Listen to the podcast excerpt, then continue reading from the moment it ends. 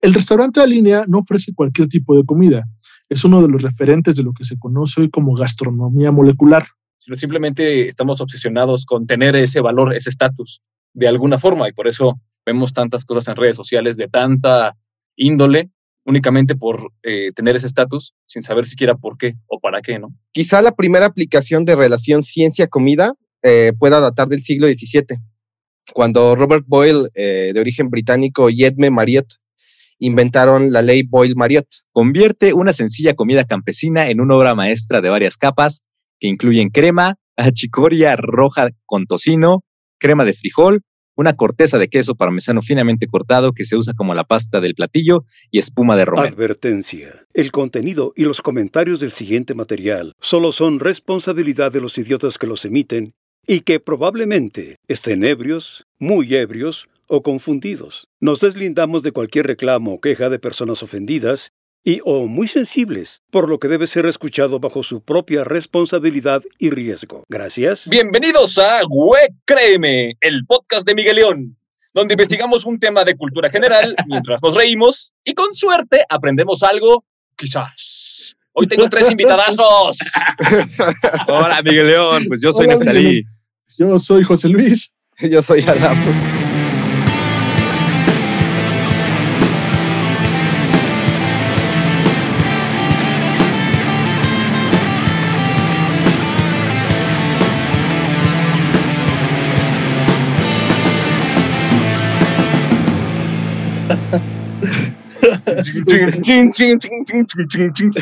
Pues gracias, Miguel León, por tenernos en tu programa. ¿Cómo estás? Un honor venir a verte.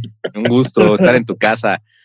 Sean bienvenidos aquí al podcast internacional de cultura general, donde Miguel León les presenta un tema y los demás lo hacen brillar. Exactamente.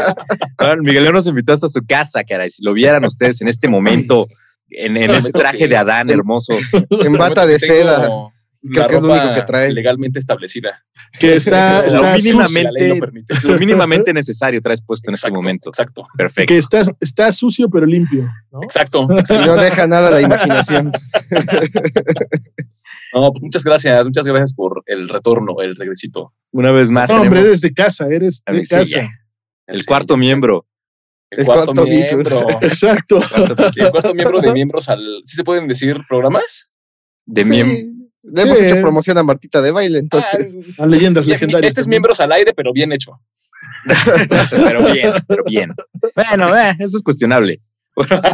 Hoy vamos a hablar de estafa gastronómica. O algo así. Estafa. Imagina como gastronomía conceptual, ¿no? Como el arte, la gastronomía como un arte extraña. Exacto. Como la gastronomía vendida como arte. La ligera línea entre la estafa y la no sé, el delicatessen, qué sé yo. Como casi todo el arte, esa delgada línea en la que te están vendiendo algo realmente artístico o en la que te están inventando algo, pero te lo están vendiendo muy bien. Te están viendo la cara. ¿No? Como cuando alguien improvisa, ¿no? Hola, Miguel, ¿cómo estás? Oye, súper bueno su podcast también, ¿eh? Está por ahí. Tan loco. Claro, es que, el comercial de una vez, ¿de qué estamos hablando?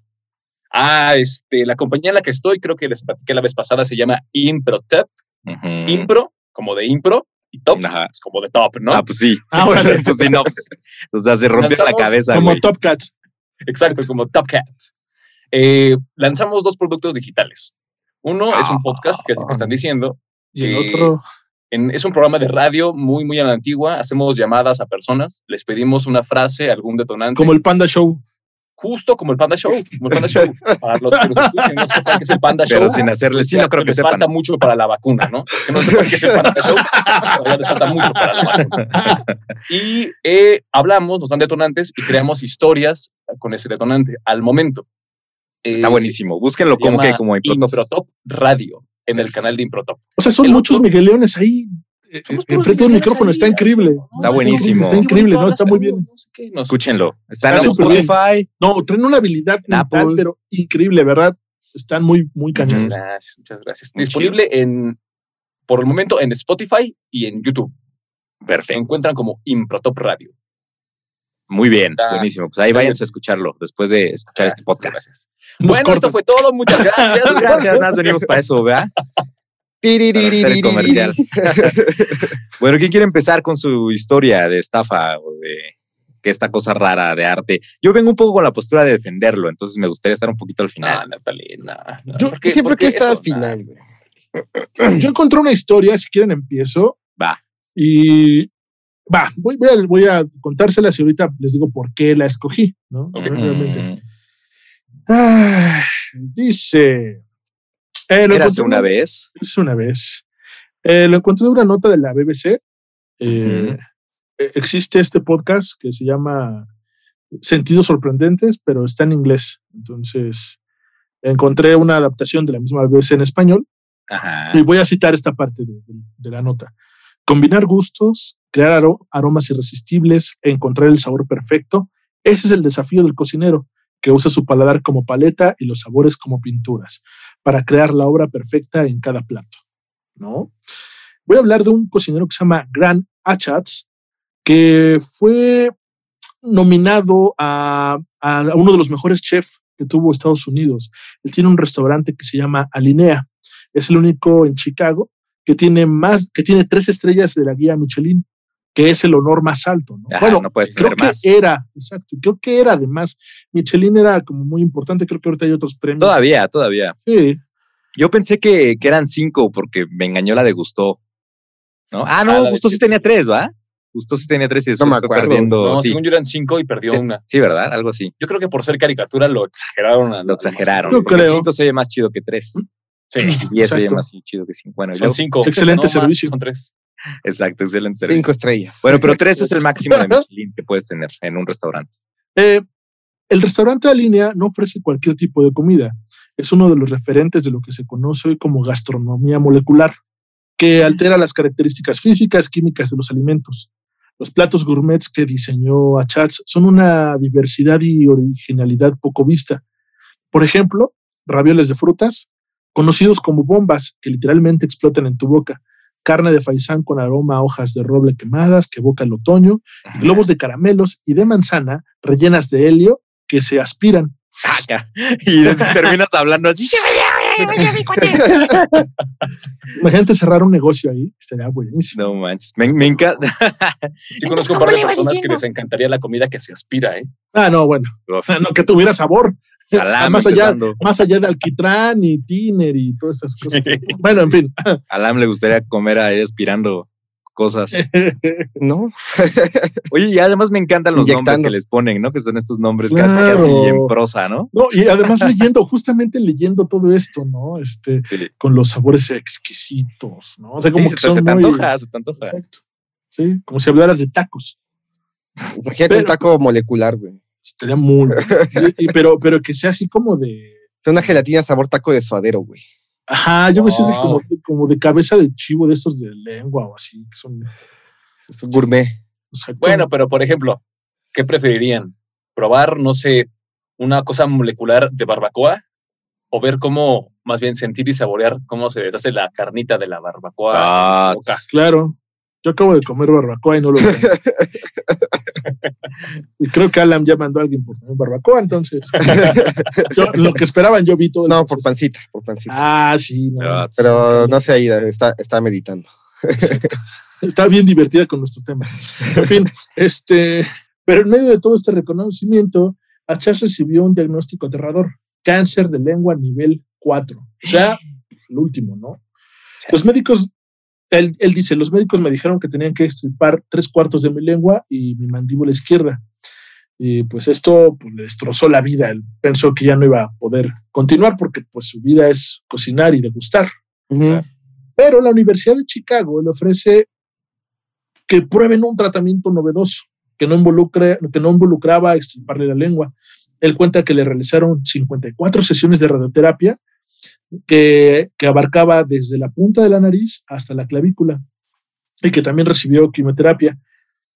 El intenso procedimiento hizo que se le pelara la piel dentro de la boca y de su garganta y dejó de poder comer sólidos. ¡Cámaras!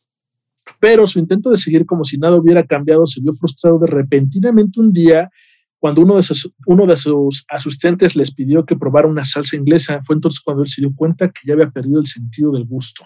Chale, qué bajón. Entonces él se siente derrotado, pero luego se da cuenta de algo que es muy importante y por eso me interesó tanto esta historia, amigos. Él dice, yo creo gastronomía molecular, o sea, es altamente conceptual. Esto viene de la mente, no de tu paladar, así se dijo, ¿no? Entonces el chef decidió seguir creando platos originales sobre el papel, dejando que sus ayudantes se ocuparan de probarlo y evaluarlo. También empezó a basarse mucho más en su olfato. Y cuenta, una vez un proveedor trajo una salsa de soja, no sé si soja sea soya. Debe ser, yo creo que debe ser. Muy especial. Entonces, cuando la olí, sentí el aroma a café y a chocolate. Así nació mi nueva creación, un postre a base de salsa de soya. No creció que era bueno. Y fíjense lo que dice. Eso estaba chido. Parece quién sabe. Ya lo hice. Pero él dice algo que es importante para mí. Dice, nunca supe si era bueno, pero todos los que lo probaron me aseguraron que sí. Y se reía, ¿no? Un día también probó el café con azúcar y regresó el sabor, le supo azucarado. Unas semanas después le empezó a saber amargo. Entonces como que fue regresando sus sabores, pero con esas referencias empezaba a cocinar y su restaurante seguía siendo un éxito. Él dice ahora, siento que ahora miro la comida de otra manera. Si veo un ingrediente, trato de empezar a saborearlo antes de ponérmelo en la boca. Soy más consciente de lo que degusto y a partir de ahí pienso en qué sabores van bien con eso. Ahora le aplico la de Beethoven, ¿no? Exacto. Básicamente. ¿No? La que no escucho, pero sigo componiendo, ¿no? Pero aquí viene justamente esto. Está como en la delgada línea de realmente si estaba haciendo cosas ricas o estamos hablando de una persona que ya tenía un nombre muy grande y la gente seguía yendo. Exacto. Por el prestigio. Uh-huh. Vamos a hablar mucho de eso, ¿no? El estatus, eso tiene mucho que ver, yo creo, con este tipo de gastronomía. Yo no voy a decir nombres, pero por ejemplo, ¿cuántas veces no nos han hablado de taquerías muy famosas? Dilos. Caras. Ahí de Coyoacán. ¿Cuál? La de... Que si quieren que hablemos bien de ellos, que nos patrocinen. Sí, que nos manden unos tacos. Ya de menos. Y que son, se supone que los tacos, y cuando los pruebas, pues dices, no es cierto, ¿no? Es que realmente son tacos de peda, esos que mencionamos son tacos post-peda. Exacto, al bajón. ¿No? Y, por ejemplo, estos tacos de pastor también son muy, muy caros, muy, muy caros. Y los pruebas, o sea, creo que son libaneses, ¿no? No me acuerdo de quiénes son, es una marca muy cara. Uh-huh. ¿Cómo se llama? ¿El huequito? No, hermano. El huequito está chido, güey. ¿El califa? No, el califa, exacto. Ajá. No, califa. Y que son muy, muy caros. Digamos marcas, digamos el agujerito y el Dua Lipa. ¿El Dua Lipa y el qué? Y el agujerito. El agujerito también me gusta. Que también, bueno, realmente, no sé, o sea, no hay como cierta diferencia. Entonces también te cuestionas tú y dices, mi paladar no está a la altura de estas sensaciones, o tengo que decir sí para no quedar mal. Me recordó mucho a este cuento de las prendas del encuerador, o ¿cómo se llama? El emperador. Sí, claro, así de, está riquísimo. Está hermosa, platillo, claro, sí. ¿No? El emperador está desnudo. Exacto, hasta que llega un niño. Los tacos no saben chidos. ¿Y esto qué es? Sabe mejor los de mi mamá. Amiados. Pues por eso la historia, ¿no? Porque sí, una persona que pierde el paladar, pierde gusto, cocina y sigue siendo un éxito. Es una resignificación que creo que parte un poco desde el ego de nosotros como humanos, porque, o sea, esencialmente la comida es de un valor nutricional, ¿no? No tendría que ser relevante si sabe bien o no. Ahora, por gusto, le metemos ahí que su salsita y su pimienta recién molida. Ajá, exacto. Y ahora lo exaltamos a un lugar que, pues, quién sabe si sí sea necesario, ¿no? Esta onda como artística de gourmet, con cantidades y porciones. También así, es un poquito por el show. Sal, exacto. Así, ajá, el Salt Bae, por ejemplo, que tiene un chingo de restaurantes y nada más van por eso.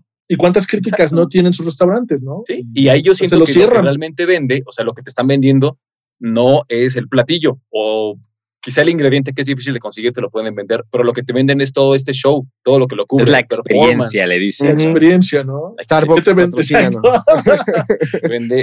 sí, experiencias. Todo taquero callejero sabe algo. No importa la calidad de la carne, lo que importa es el sabor de la salsa. Exacto, la taquería es famosa por la salsa. Exacto. En México somos supermoleculares desde hace años, o sea, venden carne de perro que sabe a pastor, que sabe a res. Pero eso no es molecular, eso es alquimia, güey. Son alquímicos. Me acordé de un cartón de Trino que decía esto de que los taqueros, quién sabe por qué, saben mejor sus tacos, ¿no? Entonces llega un mono con sus tacos así hechos en casa y le dice al taquero, oiga, vengo para que me los toque, para que les dé el sabor, ¿no? Para que les dé el sabor. Exacto, es que también es el chiste de la mugre de la mano del taquero, es lo que le da el sazón, güey. Es la sal del sudor del taquero lo que les da. Exacto. Cuando lo hacen así, ¿no? Y cuando se limpian. Ajá, sí. O sea, el taquero cuida su peso para que su pH de su sudor y la sal que tiene. su dieta también, güey. Es una dieta estricta. No manches, güey. Como esto, ¿no? También las señoras de las quesadillas, ¿no? Que los hombres venden tacos y las señoras quesadillas, ¿no? Sí, también sí, hay un rol ahí de género, ¿no? Muy específico. Sí, también los hombres venden pozole, güey, y las doñas venden pancita, por ejemplo. Exacto. Oh, no manches. Es un fenómeno muy raro, güey. Sí, es cierto. Es real. Sí, es cierto, nunca, salvo... Sí, es cierto, nunca. Y las barbacoas, si te das cuenta, casi siempre son familias completas. Completas. Sí, cierto. La esposa, están los hijos. Porque son muchas labores las que hay que hacer ahí. Está bien loco eso. Míralo. Bueno, el mundo entonces, underground. Sí, ¿qué onda? Eso da para otro tema justo. A ver, entonces seguimos con la comida molecular y creo que Alam trae algo al respecto, ¿no? De eso. Yo tengo una explicación de qué es la comida molecular. A ver, ¿qué es la...? Sí, porque a ver, no me queda muy claro. ¿Qué es la comida molecular? Es una forma especial de preparación de alimentos donde se aplica de forma más profunda la química de la comida, que es un poquito de lo que hablaba Miguel León, de los nutrientes, los sabores, sacarle, extraer el sabor a lo mejor del faisán, y ponerlo en otra cosa. Hay un chiste en faisán que no voy a mencionar. Es el uso de la ciencia en la elaboración de platos y recetas. Utiliza procesos poco comunes a la cocina tradicional. Quizá la primera aplicación de relación ciencia-comida pueda datar del siglo XVII, cuando Robert Boyle, de origen británico, y Edme Mariotte inventaron la ley Boyle-Mariotte en 1676. Es una ley de los gases que relaciona el volumen y la presión de una cierta cantidad de gas mantenida a temperatura constante. Esto fue el principio de la Olla Express, que ahorita también les voy a contar de eso. En 1979, Denis Papin, un físico anglo-francés, inventó el digestor a vapor, donde la presión del vapor de agua aumentaba la temperatura de ebullición de la misma y se podía cocinar alimentos de manera más rápida, que es básicamente el aditamento al que todos le tememos, la maldita olla de presión. Así que te exploten la cara. No mames, sí, güey. Que salgan volando los ansiedad, güey. O el pollo, güey. El pollito ahí en el pinche techo, güey. Es que hace un sonido muy escandaloso, ¿no? Muy aterrador. Muy aterrador, sí. Como tetera, pero al 10. Uh-huh. ¿Cuántas personas no se han de ver muerto para que, o sea, evolutivamente todos la tengamos miedo a ese sonido? Ya está en nuestro ADN tenerle miedo. Yo digo que no son tantas. Yo digo que probablemente fue una y de repente alguien estaba en la cocina y le dijeron, yo tengo un tío que se murió de eso, no lo hagas. El rumor. Seguro. Como este experimento, ¿no lo han visto? Este de los monos con... Ajá. Un lugar los donde paradigmas, comida, ¿no?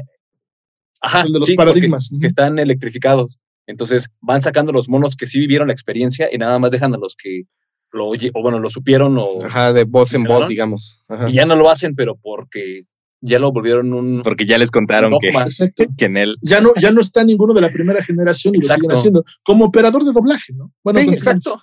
Que no lo hagas. Exacto. Entre eso y el boiler, güey, no mames. Errores de la vida adulto, güey. Mm-hmm. Y las cucarachas volando, pero... En fin. Ah, sí, también, ¿no? Todos son bien machos hasta que la cucaracha vuela. Sí, qué pedo con eso. Bueno, entonces inventaron la olla de presión y luego... De presión. Fue hasta 1988 que nació un proyecto llamado Hervé This, que dio origen al controversial término de gastronomía molecular. Y a este punto seguro ya se están preguntando, ¿qué es la comida molecular? ¿Pero qué es la comida molecular? Pues ahí les va. La cocina molecular combina la química y la física para transformar los sabores y texturas de los alimentos. Muchos de estos están basados en los coloides, que son sistemas formados por dos o más fases. Una fase que es líquida y otra dispersa en forma de partículas comunes sólidas. La tensión superficial entre estas dos fases es lo que permite a los cocineros jugar con las texturas y los diseños de los platillos.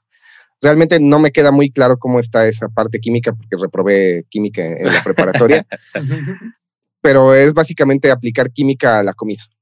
Ok. Para que una cosa sepa a otra cosa. Pues no tanto, o sea, es como modificar la textura o la forma de la comida. Lo podemos encontrar en distintas presentaciones, que es la espuma, las gelatinas y las esferas. Ah, perfecto. Pues yo traigo un platillo que ejemplifica eso y fíjate, ni sabía qué era. Ahorita se los enseño. Mira. Estas se pueden lograr con técnicas específicas que son la deconstrucción, que trata los ingredientes por separado para combinarlos al final. El nitrógeno líquido, que puede congelar alimentos con líquido, que contengan líquido al instante sin dañar las células. La emulsificación, que logra mezclar los líquidos grasos con acuosos. O sea, tú puedes emulsificar aceite con agua, por ejemplo. Okay. La gelificación, que convierte los alimentos en gel para el cabello. No, no es cierto. En gelatina. En gelatina, sí. Y la esferificación, que consiste en convertir los alimentos en pequeñas esferas. Como pendientes.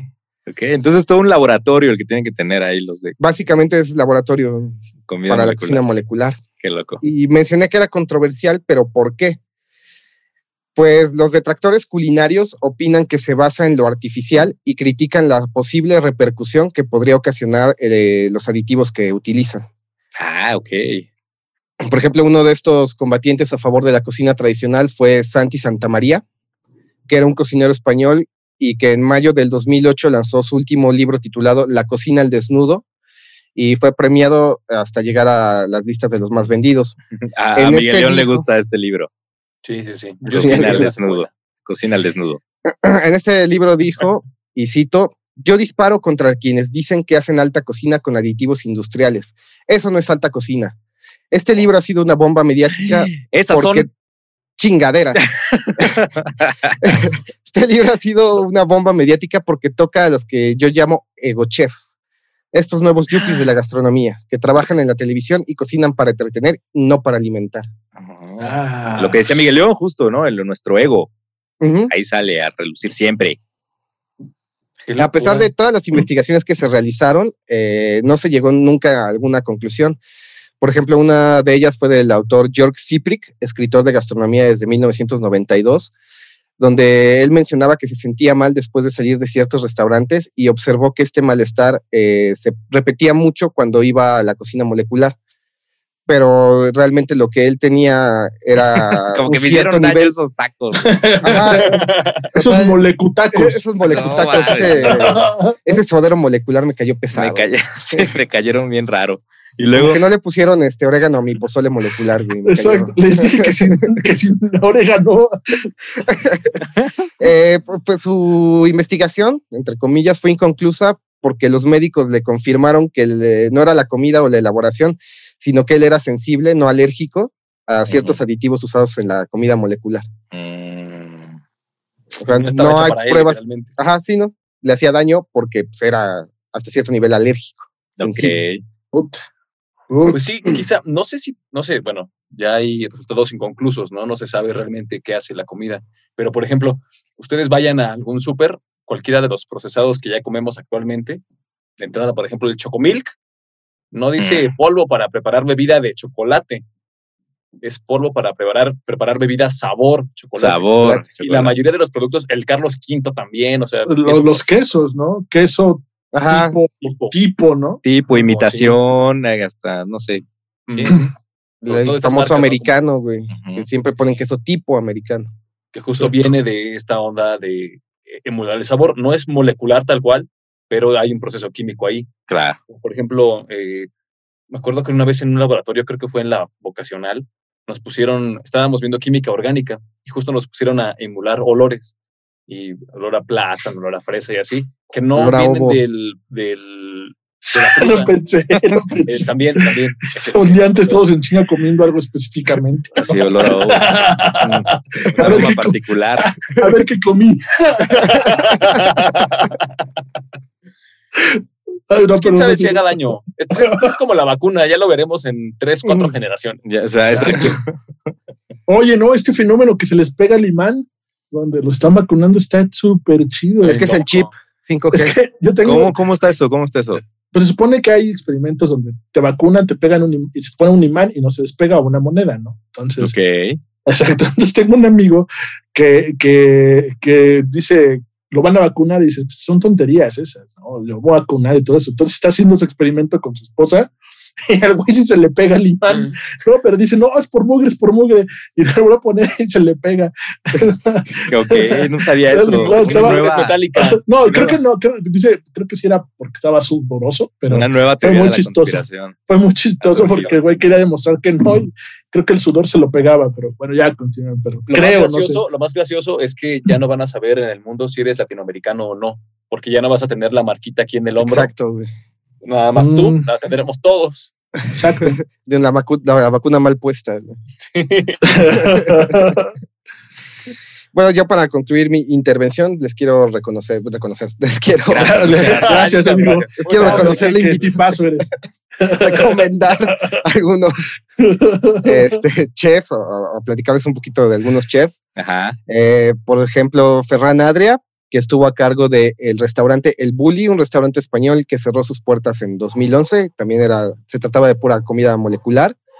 Andoni Luis Aduriz, que estaba a cargo del Mugartiz, que también era español. Heston Blumenthal, cocinero del restaurante de Fat Duck, creo que es el más famosillo, que en mi investigación lo encontré mucho, por una cuestión bastante curiosa que ahorita les cuento. Ajá. Tuvo uno de los brotes más grandes de norovirus documentado en un restaurante. ¡Wow! Fat Duck, o sea, 2009. Fat Duck es el pato gordo. El pato gordo de Fat Duck. Fat Duck. Es el virus causante del 50% de los brotes de gastroenteritis por intoxicación alimentaria. Cámara. O sea peor que comerte unos mariscos ahí en el. Peor que comerte en el tianguis. Unos tacos de 5 por 10 pesos afuera de Hospital General, güey. Sí, más peligroso que eso, güey. Y los doctores ahí comiendo ahí. Sí. Bronca, ¿no? Así, por eso no nos ha matado el corona, güey. Sí, defensas altas. Uh-huh. Lo que decíamos, los hot dogs del centro, güey. Sí, o sea, de 3 por 10. De 3 por 10, güey. Pues esto hizo que cerraran el restaurante, pero lo abrieron en marzo del mismo año. Y Thomas Keller, que es un chef estadounidense con múltiples restaurantes como The French Laundry, Per Se y los Bouchon Bistros. Por si quieren investigarlos.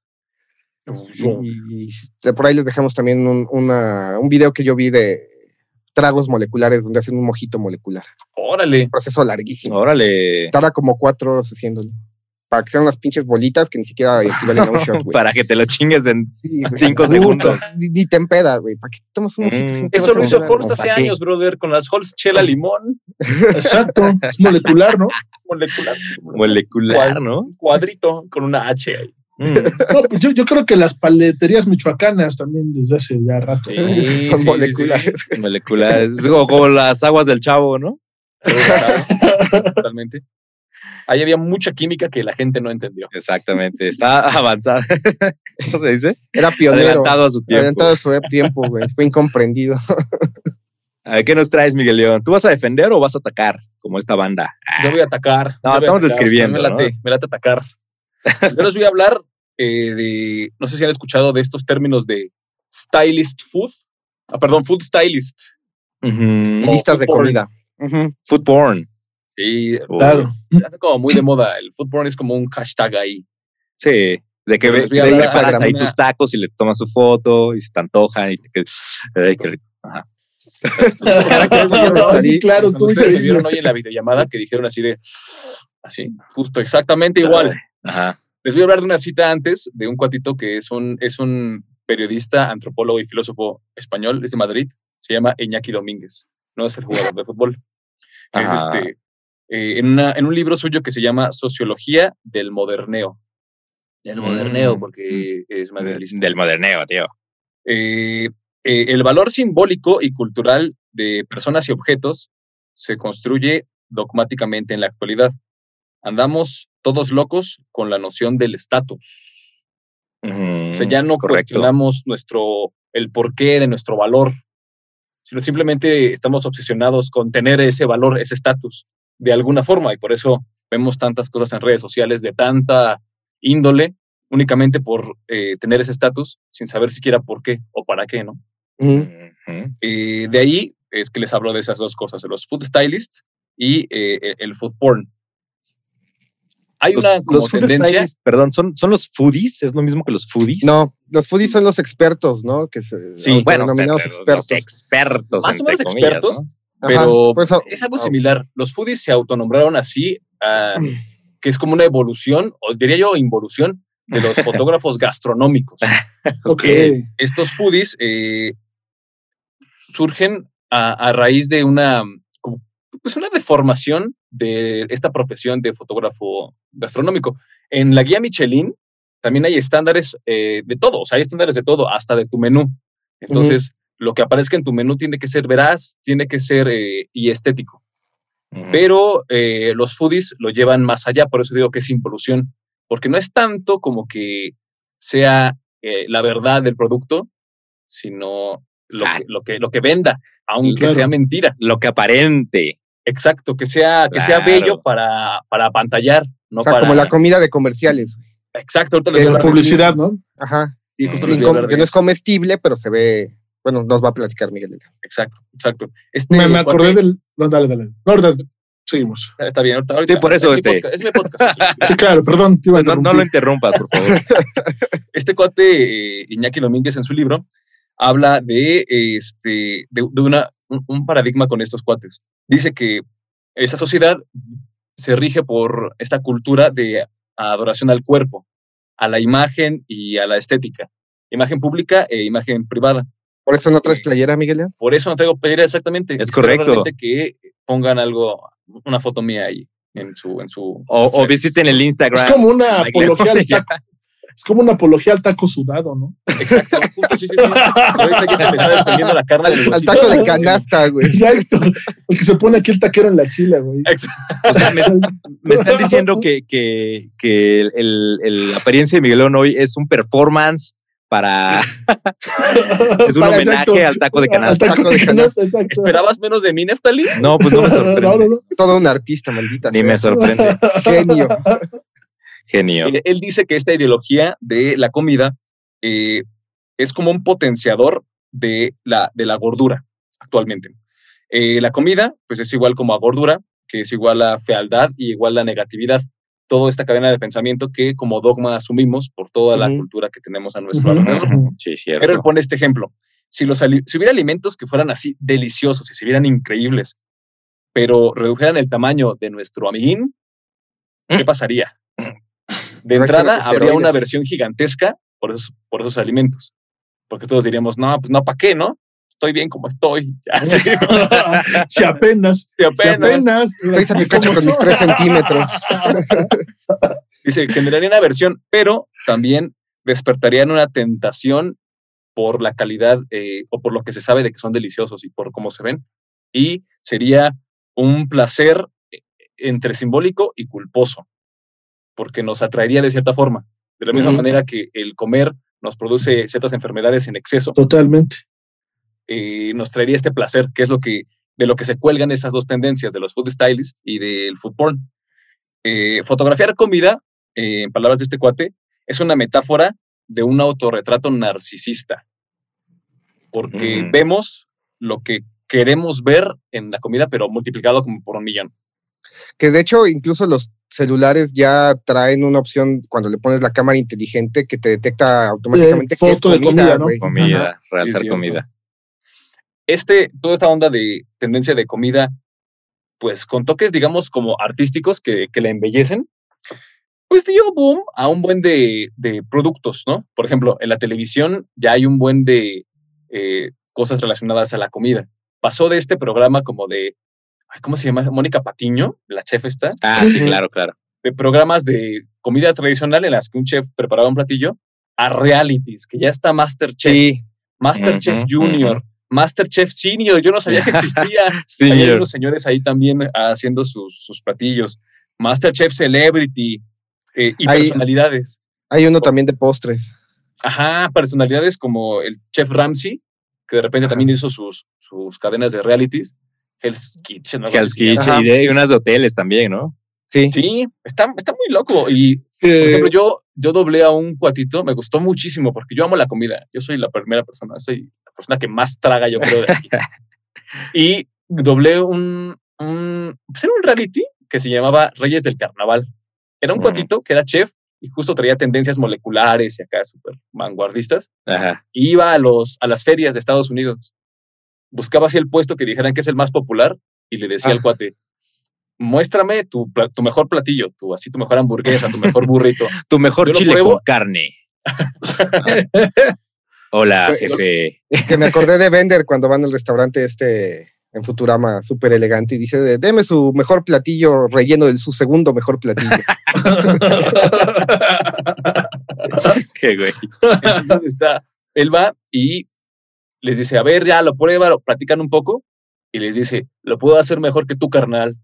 Entonces se ponen ahí. Y le escupe en la cara. Exacto. Lo deja humillado, güey. Él lo hace con su ciencia y el otro lo hace, pues, como sabe hacerlo. Y lo dan a gente y la gente decide al final cuál le gusta más. Está chido el programa. Ajá. Pero todavía es como, pues, todavía un poco tradicional. Que, por cierto, en esta investigación descubrí, bueno, me enteré que falleció pues una de las innovadoras de este tipo de programas, nuestra Chepina Peralta, falleció hace 2 años. Manches, sí, sí, sí, sí. Un minuto de silencio en el programa para ella. Pues Chepina Peralta. Pues ella fue la iniciadora de este movimiento. ¿Cuántas casas en México no tenían su libro de cocina? ¿No? Sí, sí, claro. Las revistas también, sus recetas. Exacto. Sí, era todo un ícono de la cultura, de la cocina. Todavía tradicional porque no traía todas estas tendencias nuevas. Tenía visión. Ah, sí, es correcto. Y continuemos. De todo esto nace esta, pues, tendencia, ¿no? Del food stylist, el food porn. Originalmente tenemos la posición la profesión del fotógrafo gastronómico, que, como les decía, sí está muy regido bajo la estética tanto de la fotografía como de los requerimientos que diga la guía Michelin. Si hay una regulación. O sea, que la foto tiene que ser, tiene que reflejar lo que es en la vida real, vaya, no tiene que decir. Tiene que ser, o sea, algo tan simple como lo que tú muestres en la foto tiene que ser como tú sirves el platillo. Ya, no tiene que mentir. La presentación, porque sí tienes que hacerlo la réplica tal cual y que sea real. Por ejemplo, cosas como en McDonald's que de repente te ponen una Big Mac que te dicen, claro, no manches, no me cabe en la mano, pero ya después la tomas así con madre aplastada. Exacto. Sí, sí, toda ahí gacha.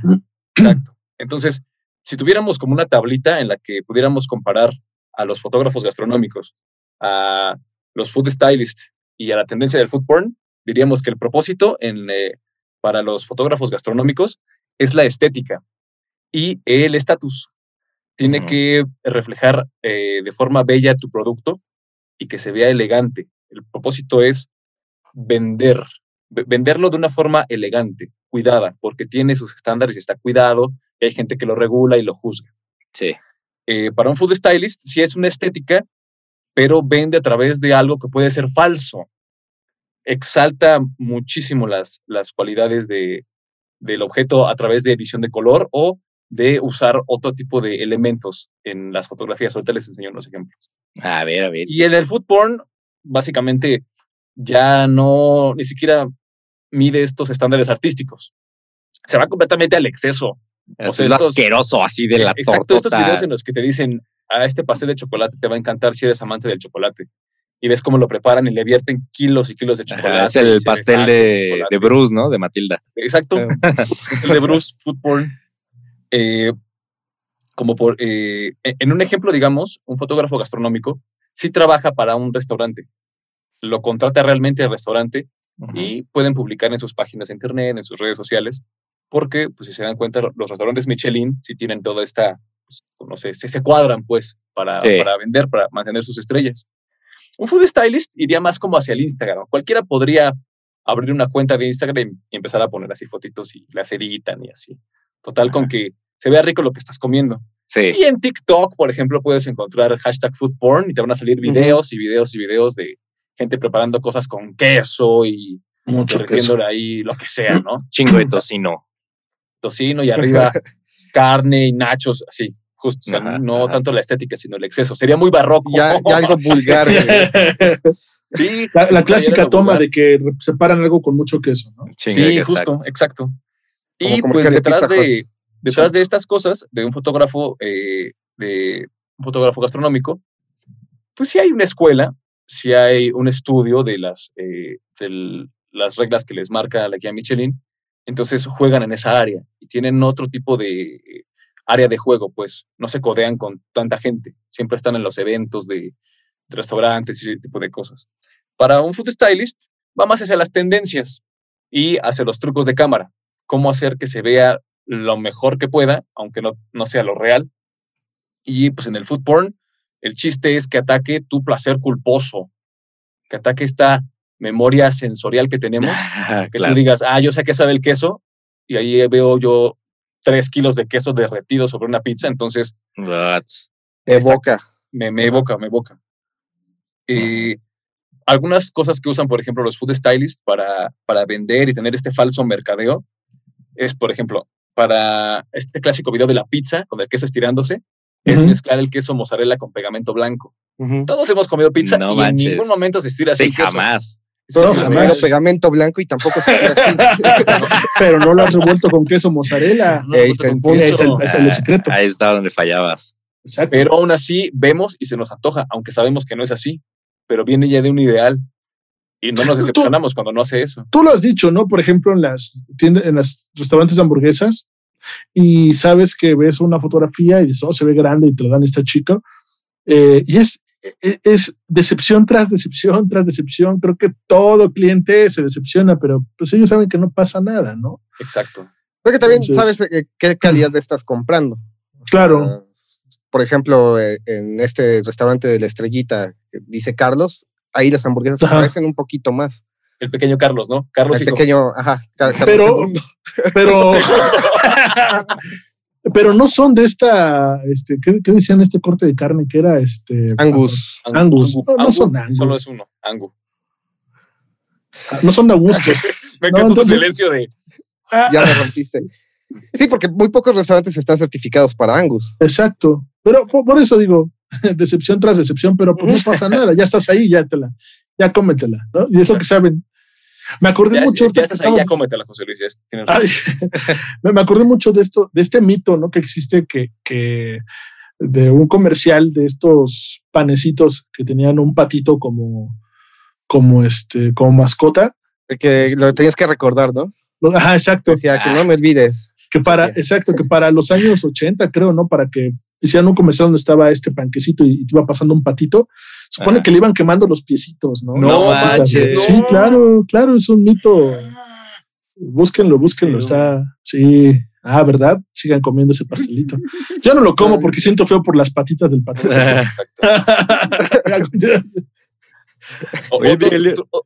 ¿Qué pacho? No, pues no. La playera, ¿no? Ya me voy. No, pero esta cuestión de ok, entonces sí hay... restaurantes con estándares, con guía Michelin, que sí reflejan la comida que venden, ¿no? Que sí es real, supuestamente. Y entonces, ellos con sus menús de 10 mil pesos no están estafando a la gente, ¿acaso? Pues es lo que hablábamos, o sea, están vendiendo todo este performance porque obviamente no te van a vender un taco de 10 mil pesos en la esquina, saliendo del metro Pantitlán. Este debe ser el mejor taco que he probado. Más te vale que sea el mejor taco. ¡Oh, tuviste suerte! Te están vendiendo la entrada, cómo te recibieron, el servicio, la mesa, los platos con los que vas a comer. O sea, por eso te están colgando. De cierta forma, es algo que no es al 100%, en mi perspectiva, una estafa, porque yo decido si voy o no voy. Claro. Entonces, no me están vendiendo gato por liebre. Ya, si es un rollo legal, si no me estuvieran dando lo que yo estoy pagando. Sí, sí. Por eso también este tipo de publicistas, de fotógrafos, ellos también lo hacen de una forma muy inteligente para evitar también ese tipo de demandas a futuro. Pero sí es cierto, ¿qué onda con las porciones de la comida gourmet, no? O sea, son súper pequeñas, güey.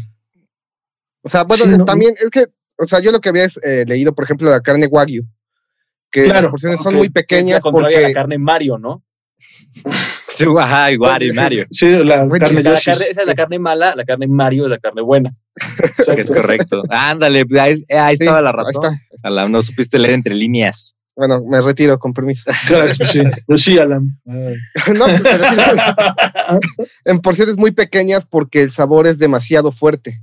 Que si tú te comes un corte de 1 pulgada de carne Wagyu, vas a terminar harto y vas a terminar odiando la carne que en teoría es mantequilla, es tan deliciosa que se derrite en tu boca, literalmente. Tiene que ser poquita. Tiene que ser muy poco, porque si no es demasiado over-censoring, no sé cómo se dice en español. O sea, tus sentidos no lo alcanzan a percibir ya. Como cuando tomas mucho refresco o cuando te comes mucho pastel y ya estás harto del dulce. Exacto, como cuando tomas 3 Yakules, ¿no? También. Ajá. Suelta de la panza. Sí. Deberían vender esa madre en garrafón, güey. ¿No?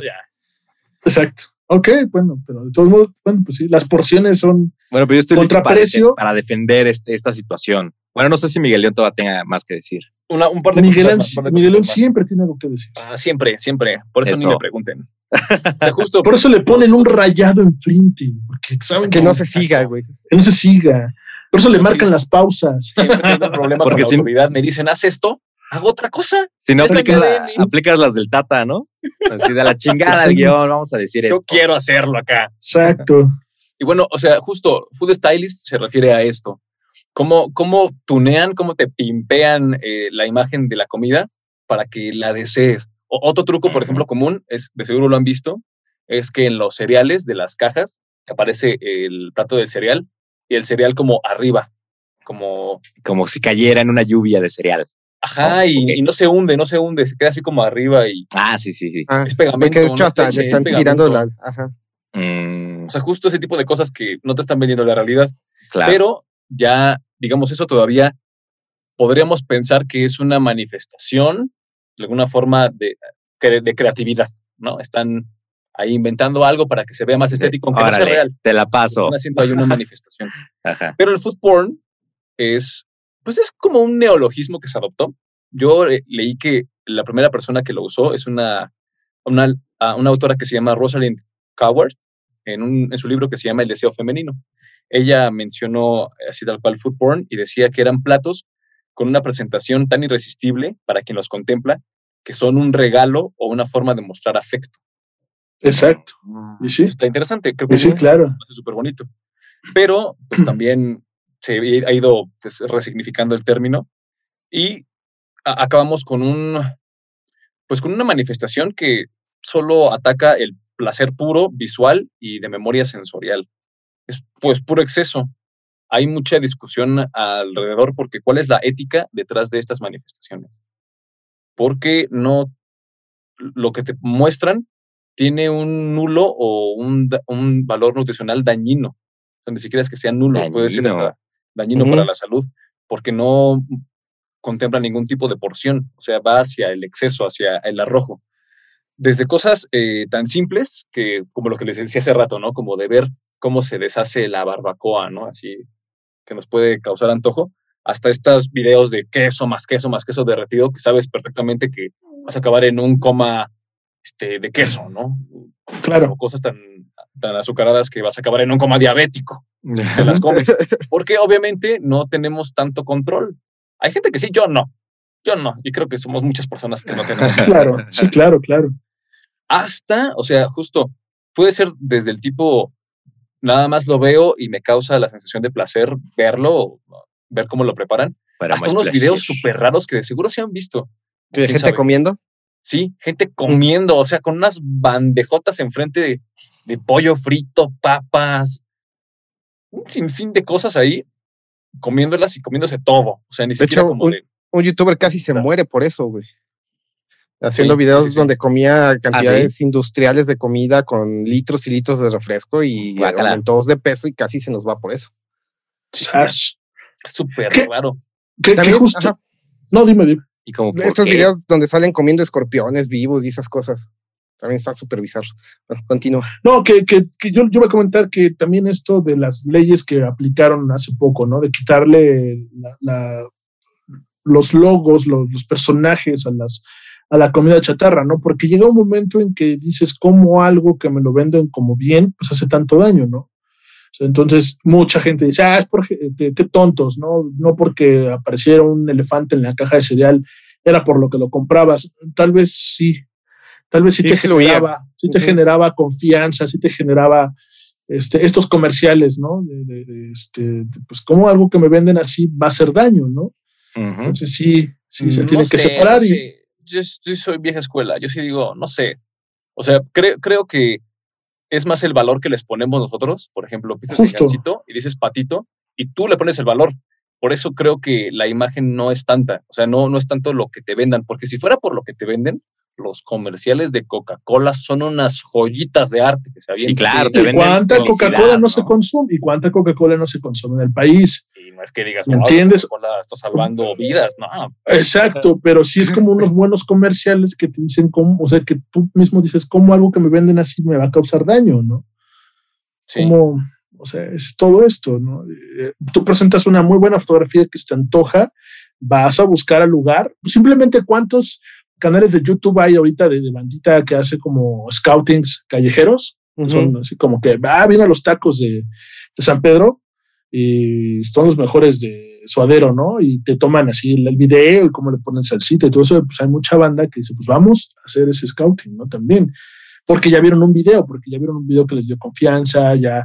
Justo, o sea, yo fui a... esos son niveles años. Muy pequeños a comparación de las fotos que dices, ¿no? Sí, yo a Tampico hace como 2 años y hay un canal que se llama La Ruta de la Garnacha. No sé si sí. Súper conocido, claro. Y fue a través de varios puestos de una garnachita ahí popular que se llama La Torta de la Barda. Y ya cuando fui a esos lugares. Sí, está bien, o sea. Pero es eso, o sea, de la vista nace el amor. Y los cocineros lo saben. Tal cual, o sea, y ahí les va el cierre con el que traigo mi comentario. Si me permiten, Natalie, claro. Claro, adelante. Es tu programa, exacto. Justo, la estética que nosotros captamos de las cosas en general, como percibimos manifestaciones artísticas, es por nuestros sentidos, ¿no? Y pues la gente que se dedica a exaltar a la comida y a venderla de esta manera, le ha sabido bastante. O sea, tenemos la vista, ¿no? Nos ve fotos, videos. El olor, de repente, puede ser también de memoria, que recordemos cómo huele. El sabor y la textura. Ahí tenemos otros 2 sentidos. Y hay unos cuates loquísimos que vi unos videos, me causaron mucho cringe. No sé cómo se diga, mucho estupor. Mucho cringe. Sí, muchos cuates ñañaras haciendo estas cosas que se llaman ASMR, no sé si las... sí. Ajá, claro. Insoportable. No sabía qué significaba, pero se supone que es una respuesta sensorial meridiana autónoma, algo en el cerebro. Ya les dije qué significa, no entendí mucho, pero es una sinestesia auditiva táctil. O sea, es como una interpretación de nuestro cerebro de algo que oímos, que sentimos que podemos tocar. Y estos cuates así comiendo y está el micrófono así a lo que da toda la ganancia. Sigue haciendo lo que pasó, Miguel León. Y comiendo así. ¿Escuchas? Sí. Ay, ¿verdad? A mí sí, hay mucha banda que paga por eso, Miguel. Sí. Mucha banda. Ya sé, tendría que empezar a hacer eso, ¿verdad? Pues sí, obvio. Empezar a hablar así. ¿Qué pasó? ¿Qué pasó? Ay. ¿Qué pasó? O sea, sí me da mucho cringe, pero... Ajá. Después de verlos y digo, ay, sí quisiera comer lo que están comiendo. Funciona. Esto es al fin y al cabo. Sí. Yo me acuerdo mucho de un maestro de la prepa que nos decía que uno de los éxitos más grandes de la novela del perfume, pues es esto, que el recorrido de aromas y todo eso, pero también la forma en que está redactado, no, su lengua materna era el francés, ¿no? Okay. Y estaba aquí y hablaba muy bien español. Pero nos citaba muchas cosas que creo que esta obra está en francés, vaya. Nos citaba muchas cosas que dice esto a nuestros oídos, se escucha súper bien. Pero pongan atención y escuchen a un locutor hablando de salsas, ¿no? Y hace poco escuché un comercial que decía, imagínate que estás con tus cuates, con los tacos y le pones tu salsita y tu limoncito, o sea, ese tipo de cosas, ya como lo dicen, tu salsita y tu limoncito, hace que también tengas, ya con decir salsita y limoncito, taco, o sea, es parte también de la construcción del lenguaje, ¿no? Que tenemos día a día, ¿no? O sea, no necesariamente tienes que hacer tanto ruido, pero ya con decirlo, evocarlo, ¿no? Entonces... Sí. Y cierro con una frase que encontré cuando la anoté, pero no recordé de dónde. Ajá. No sé si me la inventé, pero ahí les va. A ver, venga. Dice, el internet no nos hace estúpidos, solo nos hace mucho más fácil existir sin tener pensamiento crítico. Uf, tómala. Ah, totalmente. Sas. Sí. Entonces, pues, toda esta veracidad, estafa, todo lo que nos venden, pues está en nosotros más, siento, esa es mi conclusión, está más en nosotros el entender qué hay detrás de eso. Pero pues el internet nos hace bien fácil decir, no tengo necesidad de saber si sí o si no. Si sí, no, si ¿para qué pienso? Justo lo decíamos en el programa pasado, casi te dicen a quién cancelar. Sí, exacto. Sí, es lo bueno que tenemos a Lalo Martínez, por cierto. Súper, un saludo. Un saludo a Lalo. Se extraña. Bueno, pero es tu programa, perdón. Lo extrañamos en nuestro programa, no aquí. El suyo es WeCreme, este es WeCreme. No la perdonas. No se me olvida. No, sí, hay banda que también me lo recuerda cada rato, ¿no? Ponga bien el acento. Exacto, ¿por qué el acento ahí? ¿Por qué el acento? No, a cada rato, amigo, cada rato. Pues yo voy a defender un poco la postura. Digo un poquito. No mucho realmente. Mi papá es chef y entonces les comentaba que le hablé un poquito antes de grabar el podcast para preguntarle su opinión. Y él me comentaba pues, que sí es una exageración, ¿no? Estos precios por estas porciones. Sin embargo, él me decía desde su perspectiva de chef, pues hay cosas que son muy caras, por ejemplo, que les ponen y pues que el precio del platillo a fuerzas tiene que aumentar. Y yo le preguntaba, pero esta cuestión de pues, casi haces entre ese estafado, y él me decía, pues no tienen su mérito, ¿no? Al fin y al cabo los chefs aprovechan el impulso que traen y pues aprovechan hacer eso, ¿no? Entonces, les voy a hablar un poco de Massimo Bottura, que es un reconocido chef italiano, creador del restaurante de 3 estrellas Michelin, Osteria Francescana, y coronado en varias ocasiones como el mejor chef del mundo. Ves que depende quién te lo diga, ¿no? Si Michelin o otras revistas, ¿no? Entonces él aprendió a cocinar por su mamá, su tía y su abuela, ¿no? Como buen italiano, que creo que hay una relación cercana, ¿no? O parecida a la latinoamericana, ¿no? En esta cuestión de cocinar por la mamá, la abuela, etcétera, ¿no? Sí. Entonces Bottura abrió su Osteria Francescana en el 95 en Modena, donde es él, y se inspiró en artistas como Pollock o Mario Schifano para sus obras, para sus platillos. Entonces ahí les va una que les voy a compartir la pantalla, y para usted que está en casita, pues imagíneselo. Se lo vamos a describir o dejar por ahí en Facebook. Él es Máximo y le dicen el chef artista, ¿no? El chef que hace estas obras. Ustedes que lo pueden ver, podemos ver, por ejemplo, un cacho de carne y salsas de distintos tipos, pues ahí embarradas como si fuera de Pollock, ¿no? Como si fuera pintura. Podemos ver un cacho de carne y atrás un trapo de cocina. Después de cocinar para una familia de 6 personas. Esto es clásico, ese clásico pedazo de carne que si a alguien no le gusta, si te dice, eso casi está vivo. Llévenlo al veterinario, igual y se salva. Eso todavía respira. Que está mugiendo. Todavía vive, exacto. Bueno, entonces ahí les dejé una, ¿no? Sí. Les voy a leer lo que es para Bottura estos platillos. Dice que es una experiencia para él, una oportunidad de hacer una especie de manifiesto artístico, emocional y personal a través de la comida. Quienes prueban sus creaciones reciben también una amplia explicación de lo que el chef busca transmitir con cada bocado y cuáles fueron sus fuentes de inspiración para crearlos, ¿no? Aquí les dejo otro. ¿Qué pasó, Neftalí? ¿Eso te lo sirve, Neftalí? ¿O es una obra? O sea, todo eso es lo que saca un gato cuando vomita. Son 12 pasos. Es una experiencia. Mi hijo hace cosas muy similares. Así con cuando está comiendo. Correcto. Bueno, esta sí es más elaborada. Esa sí la he probado en la Michoacana. Exacto. Es una paleta. ¿Es una paleta de con Choco Crispes? Oye, sí. Eso es como de muela, ¿no? Esta es una paleta de muégano, crap, ¿cómo se dice esta cosa? Del paté, del hígado, del pato. Es una paleta de hígado de pato con chamoy, tamarindo. Un relleno crocante. Sí, hígado de pato, se llama paté. Paté. Paté, exactamente. Bueno, entonces son 12 pasos. Todo esto lo sirve, son 12 pasos, una experiencia de 12 pasos, 12 tiempos. O sea, chiquitos. Cada fotografía que nos estás mostrando es uno de los pasos. O sea, sí, realmente es un plato, ¿neta? Es correcto. Y wow. Esta experiencia de 12 pasos que puede durar hasta 3 horas, es lo que te tardas, cuesta 480 euros. O sea, unos 10,000 pesos más o menos. Caro no está. No es lo que sacamos en un capítulo de WeCreme. Yo creo que sí. Claro, que sí. Ahí se ven los ingresos de Alam, ¿no? Claramente.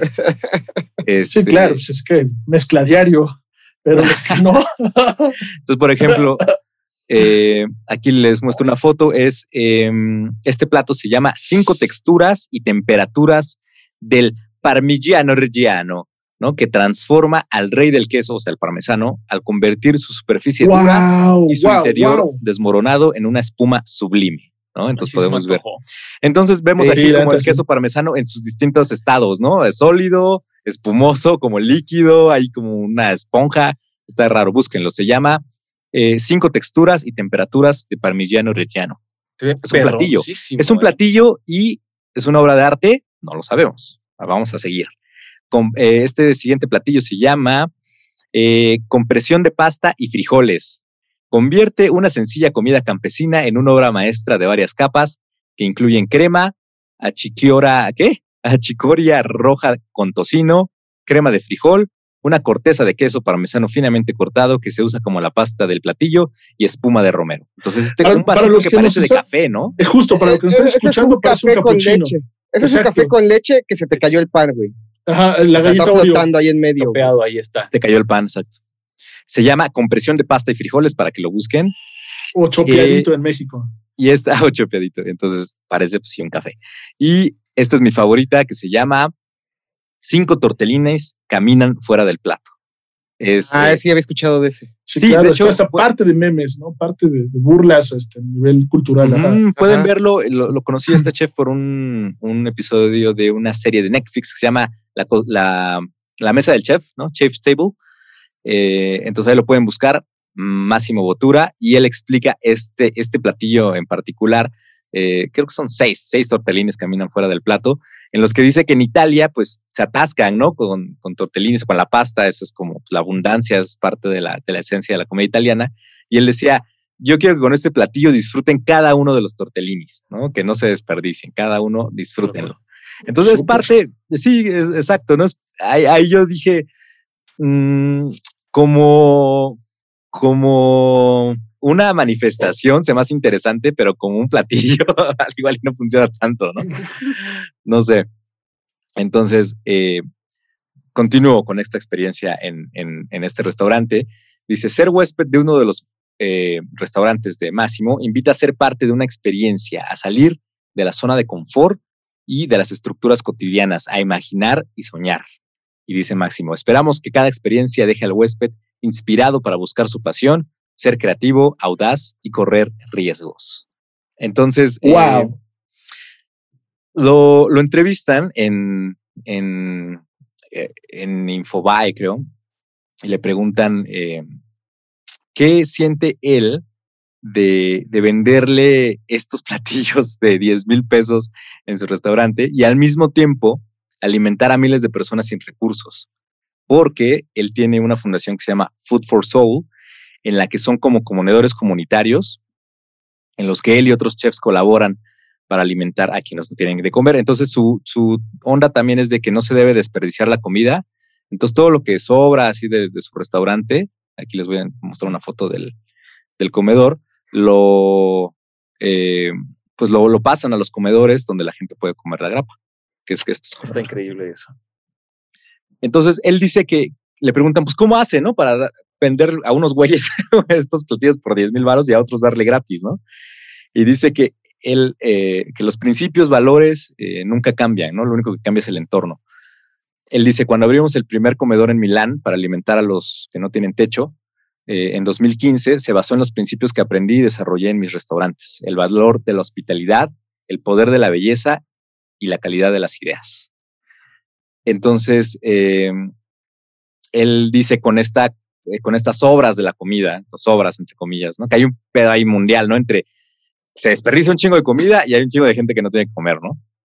Entonces a él eso le saca mucho de onda y pues dice que no se debe desperdiciar y que se debe sacar la belleza de lo imperfecto. Entonces dice que los chefs cuando cocinan en estos comedores comunitarios vuelven como inspirados, ¿no? Y con otra energía distinta a crear otros platillos pues, para vender en el otro restaurante, ¿no? Él tiene un libro que se llama Nunca confíes en un chef italiano flaco, que cuenta con 50 recetas e historias que destacan su vida, sus motivaciones y sus técnicas de cocina. Se me hizo interesante porque él sobre todo, él en particular, Máximo Bottura, porque también hablaba con mi papá y él me decía, bueno, o sea, porque yo le decía a mi papá, pero es una estafa, ¿no? Y mi papá le decía lo que decía Miguel León, no, pues cada quien, ¿no? Cada quien tiene su perspectiva y cada quien decide qué quiere comer. Y pues si un chef también puede expresar su creatividad a través de eso, pues está padre, ¿no? Mi tío, que también fue cocinero, dice, pues es parte de la creatividad, ¿no? Del chef que generar estos platillos.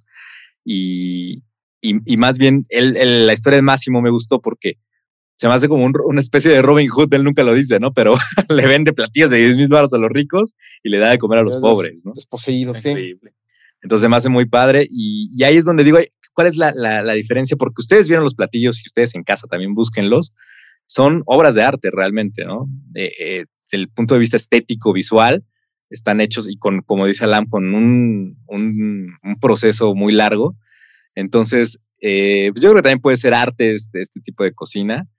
Al igual y ya, como dice Miguel León, también superaría estas cosas de qué tanto nos alimenta o así. Pues al igual ya no es relevante ni siquiera, ¿no? Ya están como... Pues busca otra cosa. Es lo que dices, la experiencia, güey. Busca transmitir otra cosa. Sí, porque justo el ir tú y pagar eso no responde a una necesidad alimenticia. No estás cubriendo esa necesidad, estás cubriendo una necesidad personal, de curiosidad o de experiencia. Porque no vas ahí diario, o sea, no requieres ir diario ahí para tener tu dieta y tus nutrimentos, tus requerimientos, pues simplemente es tu necesidad de una experiencia, una nueva sensación. Exacto. De inspirar, qué sé yo, ¿no? Y si tienes 10,000 baros, pues órale, ¿no? Si puedes ir al restaurante. Sí, para quemar. Y que no hay reservaciones de aquí a diciembre. ¡Wow! Yo tenía el próximo fin de semana. Qué mala onda. Me metí así a su página y justo dices, ahí puedes reservar, sí, hasta diciembre. Y bueno, y ponerte lista de espera, si quieres. Por una pancita, entonces. Sí, pues ni modo. Pero yo creo que pasa a comer antes y después vas, ¿no? No sé. O después te vas por unos tacos. Ya un sándwich, güey. En la bolsa para que... Oye, ¿en los comedores servirán esta comida? También no sirven la misma. No sirven la misma. Sí, no, se quedan con hambre. Sirven ya comida bien. O sea, ya sirven porciones decentes. Está como de fondita, güey. Entonces me hizo interesante, ¿no? Como él mismo marca la diferencia, ¿no? O sea, esta comida es como la expresión creativa, pero los pobres no van a comer de creatividad, ¿no? Sí, ¿no? Exacto. Pues es un platillo más normal, digamos, ¿no? Más tradicional. Y aparte se ve que le ha de sobrar un chingo de comida, güey. Sí. Pinches porciones chiquitas. Sí, ¿no? Y justo está dando lo adecuado, porque la gente que está pagando justo está pagando por la experiencia. Porque me imagino, no nada más es, llegas, te sirven y ya. No, el va y te explica, exacto. Es que son 3 horas, ¿no? Nada más pueden estar 10 comensales por noche en el restaurante. Yo tengo un buen de ganas de ir a eso. Pero, por ejemplo, yo he escuchado de repente amigos que dicen... ¿Que van a Puyol? Pues es que no sé, yo tengo un paladar de perro. O sea, yo como, si sabe rico, está bien cocinado, me sabe a gloria, lo que sea. Pero, por ejemplo, de repente me han dicho, no, es que mira, este queso sabe con este vino. Y yo digo, es comida... Sabe bien. Queso amarillo con tetrapack, es igual, ¿no? Exacto, o sea, un cubito de, un triangulito de queso. Los chetos, güey. Mira, súper delicioso sobre un pan tostado. Exacto. Ajá. Chetos con un vino blanco. Sí, hay quien me dice, no, esa es una cosa. A mí me da curiosidad, algún día intentaría como probar eso, porque me supongo que también en la misma experiencia te acompañan con la bebida de, mira, esto. Sí, mezclalo con la bebida. El maridaje. De forma que es una experiencia completamente distinta y que responde a lo que ellos están pagando. Y la gente realmente te dicen, y te dicen, mira, pon atención. Exacto, mira, pon atención a lo que vas a comer, ¿no? Sí. Te vas a ver a esto o a ver, dime a qué sabe. No, igual te pone, es justo la experiencia, ¿no? Es la experiencia. Sí. Y también mi papá me decía, seguramente si vas a una cocina económica, hay señoras matronas muy dedicadas que obviamente hacen su mole desde cero y probablemente sea mucho más rico, mucho más nutritivo, mucho más sano. pero no estás comprando eso, ¿no? Les falta vender la experiencia, ¿no? Que se paren y digan, a ver, jóvenes, van a comer el siguiente mole, que se ha hecho desde cero, ¿no? Acompañado con estos frijolitos y a partir de ahí, durante 12 horas. Precio, ¿no? O sea, sí, ahí aumenta. Y aparte, por la agarras a la señora, la llevas a la gente a la cocina y ves cómo con su mano deshace la galleta de animalito y la deja caer sobre su antebrazo. Exacto. Sobre la olla. Para el pie de limón, güey. La galleta de animalito me encanta. La galleta amarilla también. Para hacer la milanesa. Creo que terminamos el podcast con más preguntas de las que respuestas. Espero que usted, si llegó aquí buscando respuestas, pues se vaya e investigue. Las encuentre en su corazón. Y genere y desarrolle, lo que dice Miguel León, el pensamiento creativo, pensamiento crítico, bueno, y creativo también, pero pensamiento crítico para todo lo que pasa en esta vida y por qué hay foodies y por qué se nos antoja y por qué... Sí, señor. ¿Y por qué no esta se la cosa traguen vale de una? Minutos? No se la traguen de una. Exacto. Cuando vaya a morder ese taco de tripa, degústelo. Diga, ¿por qué me estoy comiendo? ¿Por qué me estoy haciendo esto a mí mismo? Digan, a ver, ¿por qué pido el taco de tripa doradita? ¿Por qué lo pido doradito? A ver. ¿Por qué no pido tripa gruesa? A ver, tripa delgada. Etcétera. Desarrollen su pensamiento crítico. Siempre cuestionen todo. Muy bien, pues algo más para despedirnos de este bello programa con Miguel León. No, pues nada, pues no consuman productos donde le quemaron las patitas a los patitos. Muy gacho eso. Es mi conclusión. Muchas gracias, Miguel León, por invitarnos a tu programa una vez más. No, de qué placer es suyo por venir aquí a donde estoy. Es correcto. Con todos mis seguidores de habla hispana. También me escucha gente que no es de habla hispana. No entienden nada, pero me escuchan. ¿Dónde te podemos encontrar, Miguel León? Para que la gente rapidísimo, Miguel León, porque además hay que presumir que estás haciendo una voz de un personaje muy famoso. Ay, dos tripas. A ver, cuéntanos, Miguel León, eso rápidamente, cuéntanos, porque todavía no ha salido la caricatura, ¿no? No, pero se liberaron... ¿Nos esperamos? Ya se sabe, ya es público. Ajá. En HBO Max. HBO Max llega a Latinoamérica el 29 de junio. Okay. Patrocíname HBO Max. HBO Max, denos una corta feria, porque aparte su suscripción no cuesta $2. Sea unos micros. Se ve bueno, se ve bueno el paquete que trae. Y con eso va a llegar una serie que ya está en Estados Unidos, ya se estrenó. Es un reboot de los Looney Tunes. ¿Y a quién haces en los Looney Tunes, Miguel? Un cuatito ahí. Leve, ¿no? Un personaje. Leve. Lo han de conocer. Un incidental. Es así como de orejitas, así. Tiene unos dientesotes. Le gustan las zanahorias. Se apellida Bunny y se llama Bugs.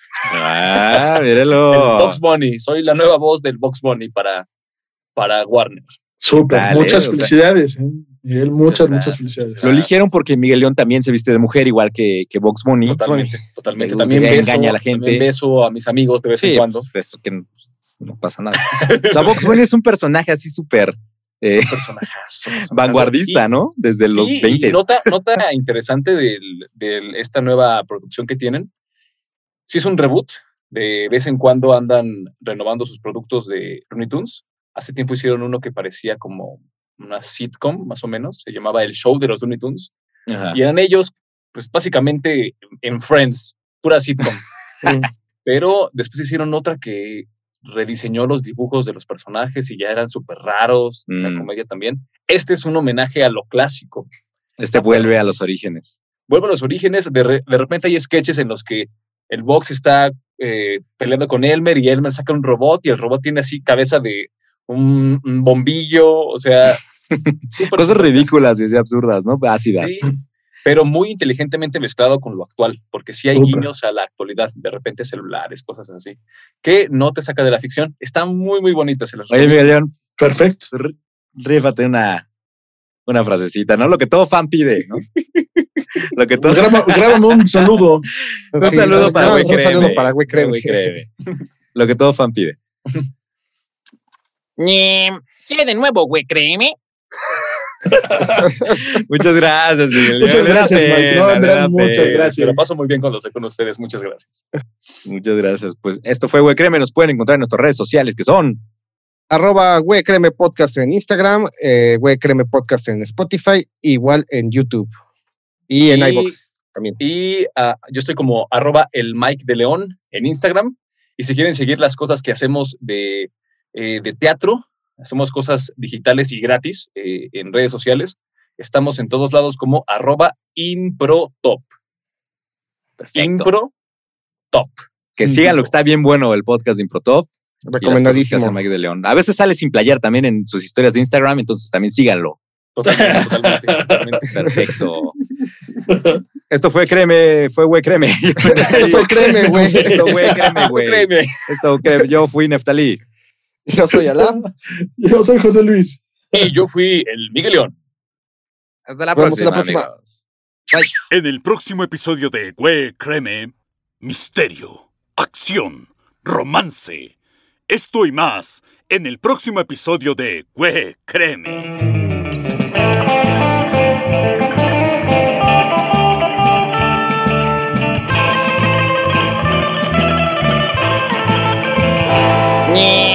De nuevo, güey, créeme. Ulala.